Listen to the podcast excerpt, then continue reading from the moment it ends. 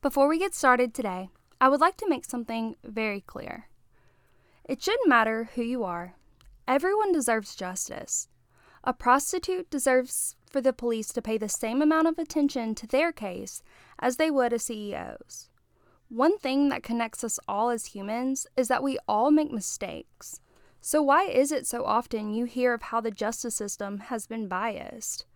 I'm not saying it always is, but what I'm saying is that it shouldn't happen at all.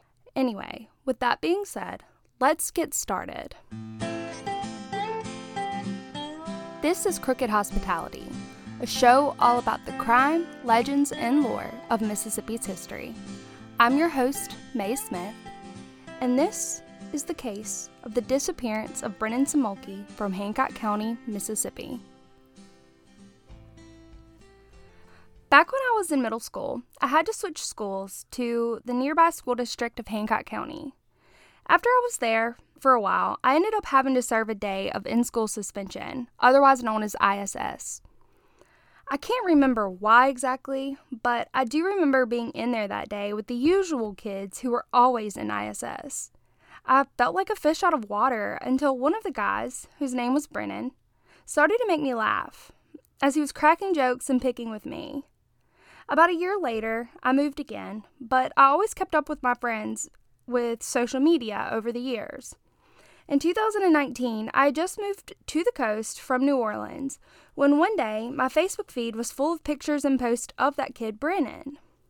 Since he and I were friends on Facebook, I was able to view more detailed posts on his wall from his family, and I found out that he was missing.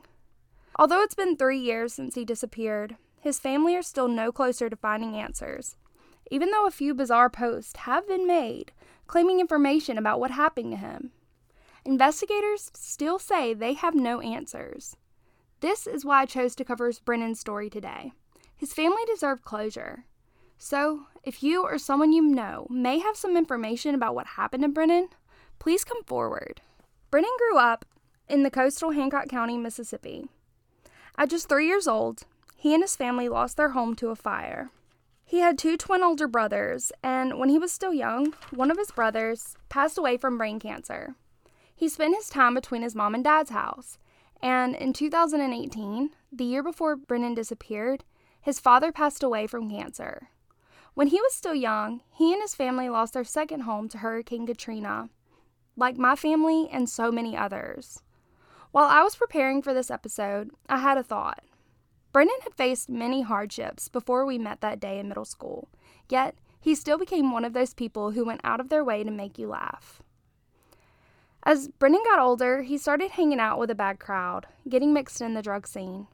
Since he was about 17 years old, he had various run ins with the law. Some of the charges were related to drugs and failure to appear in court. The summer of 2019, Brennan had been out of jail for several months and was living with his mother, Missy, and her boyfriend in their Waveland apartment. He told people that while he was in jail, members of a local and well known gang were pressuring him to join. But Brennan declined their invitation every time, having no interest in joining. However, he did have several friends who were members. His mom said things were going pretty smoothly that July, Brennan was trying to find stable employment, but was having trouble due to his criminal record. On July 24th, Brennan had invited two friends over to the apartment, Chris and Kayla, who were both members of the local gang. Missy said that she was taking a nap in the living room when she heard loud noises coming from his bedroom. When she went to his room to investigate, she walked into an intense scene. Brennan had both Chris and Kayla in a headlock. When she yelled at him, he threw them on his bed and kept trying to hit Chris. Missy wasn't having it and told all three of them to leave. They all left, but about 30 minutes later, Brennan returned. He left his book bag earlier, and he never really left home without it. Before leaving the second time, he told his mom he was going to stay with some friends on Sunflower Street. Sunflower Street is located in the Bayside community in Waveland. It is well known for drug dealing and gang activity. Brennan had several friends who lived there, and he frequented the area a lot. That afternoon, he didn't tell his mom specifically whose house he was going to, but that wasn't unusual. Missy felt like he was going to be back shortly after giving them all time to cool down. but after a while, she started texting him and he wasn't responding, that being unusual.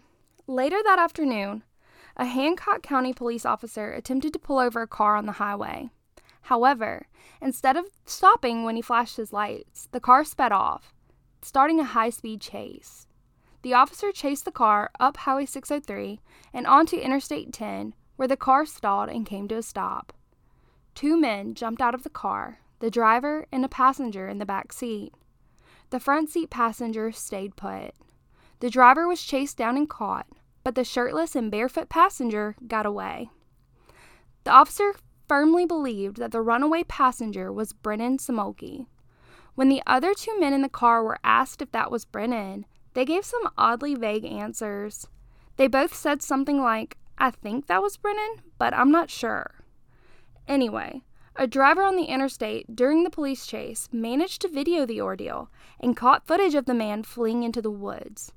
The video is very blurry and shaky, but the man riding into the woods doesn't appear to have large tattoos on his back. I feel like even if he looks blurry, you would still be able to make out the contrast difference if he had tattoos. This fact concerned several people, and they began to raise questions, stating that the man on the video probably wasn't Brennan since he was covered in tattoos. The police responded to these concerns in a way that took me by surprise. They changed their description of the man. They now say that the man who got away was in fact wearing a white t shirt, not shirtless. Now, I'm going to be honest. I don't know what Brennan was wearing when he left his mom's house that day, but the fact that the police changed their description is just bizarre to me. A few days later, Missy was out driving around looking for her son and was pulled over by a Hancock County cop. He told her he wanted to talk to her about Brennan. Missy had heard rumors about the third passenger being Brennan, but was having a hard time believing it was him. She didn't think he would have run like that, and if he did, he would have called her by now. She was shown the video several times and still didn't think it was him. She said, I know my son well enough. Missy gathered people and they began to search the area for Brennan or signs of where he could be, but they couldn't find anything. No official searches took place at that time, only the ones organized by friends and family. Although they couldn't find any physical evidence, more details began to emerge. Missy learned that at 2:39 a.m., just 6 hours after Brennan was last seen, his Facebook Messenger account was used to call a woman. Strangely, when Missy contacted the woman who was called, she said it wasn't Brennan who called her. I don't know what explanation she gave, but I couldn't find any further details about it. Like, who called her then? Anyway, the second passenger was eventually released from jail.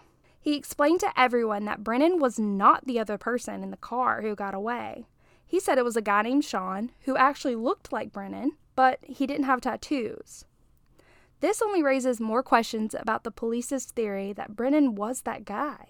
Brennan's family filed a missing persons report on August 8th, and his case was assigned to investigator Michael Burkett. The police began to investigate, but were not under the impression that foul play was involved. The next month, in September, the family held a candlelit vigil for Brennan. His mom stated that, I don't feel as if he's here anymore. I just don't feel him anymore. Now, I've listened to enough true crime and heard that same statement from enough mothers to know that there is real truth in that feeling that they have. As time passed, more small pieces of the puzzle began to emerge. Missy was having car repairs done at a local mechanic shop one day, and the mechanic was a friend of Brennan's. He began to talk to her about the day Brennan disappeared. He told her that he was in the car with Brennan that afternoon and the people they were riding with dropped him off at a house on St. Louis Street before they got into the police chase. He told Missy the name of the woman who lived at the house, and Missy knew that Brennan knew her. So the story did seem plausible. It turns out that this woman tried to call Missy the night Brennan disappeared, but her cell phone reception was bad. I don't know if police ever followed up with the woman or what came of this story. But on October 6, 2019, something else truly bizarre happened. A post appeared on Facebook from Brennan's profile. It said, How are you sleeping? You know I'm coming for you. In all likelihood, this is some sick prank, but nothing ever seemed to come from it. I wonder if the police could trace the IP address to find where the post at least came from. But things got weirder when another post on social media was made by the group called Anonymous. On January 2nd, 2020, they posted an audio clip of what sounds like several women discussing the disposal of Brennan's items he was wearing. Specifically, they were worried about his watch and how they had to get rid of it because there's a picture of him wearing it on Facebook. They also mentioned a, na- a man named Jeremy Payette who drove a white truck and used it to haul away Brennan's body. The group Anonymous made a few statements about the recording, saying that they knew the identity of the women talking and that one of them belonged to the local gang. They threatened to release the information to police. Although this seems like a bombshell to me, investigators claim that they didn't learn anything new from the audio clip and also revealed that Anonymous never released any information to them. Coupled with the audio clip, many believe Brennan was the target of the local gang for having Kayla in a headlock that night and throwing her onto his bed. They believe the gang killed him for putting his hands on her. Although the sheriff's office has put more than a thousand hours into the investigation, we still do not know what happened to Brennan. The police still believe he was the third passenger that afternoon who got away. Now, Missy just wants his body found and brought home so they can have closure. She deserves to know what happened to him that night and continues to ask questions and investigate to this day. If you have any information on the whereabouts of Brennan Simolke, please contact Hancock County investigator Michael Burkett at 228 466 6912. Please help bring his family some answers. As always, thank you for listening to this episode of Crooked Hospitality. If you enjoy the show, please subscribe and leave us a review. I'll see y'all next time.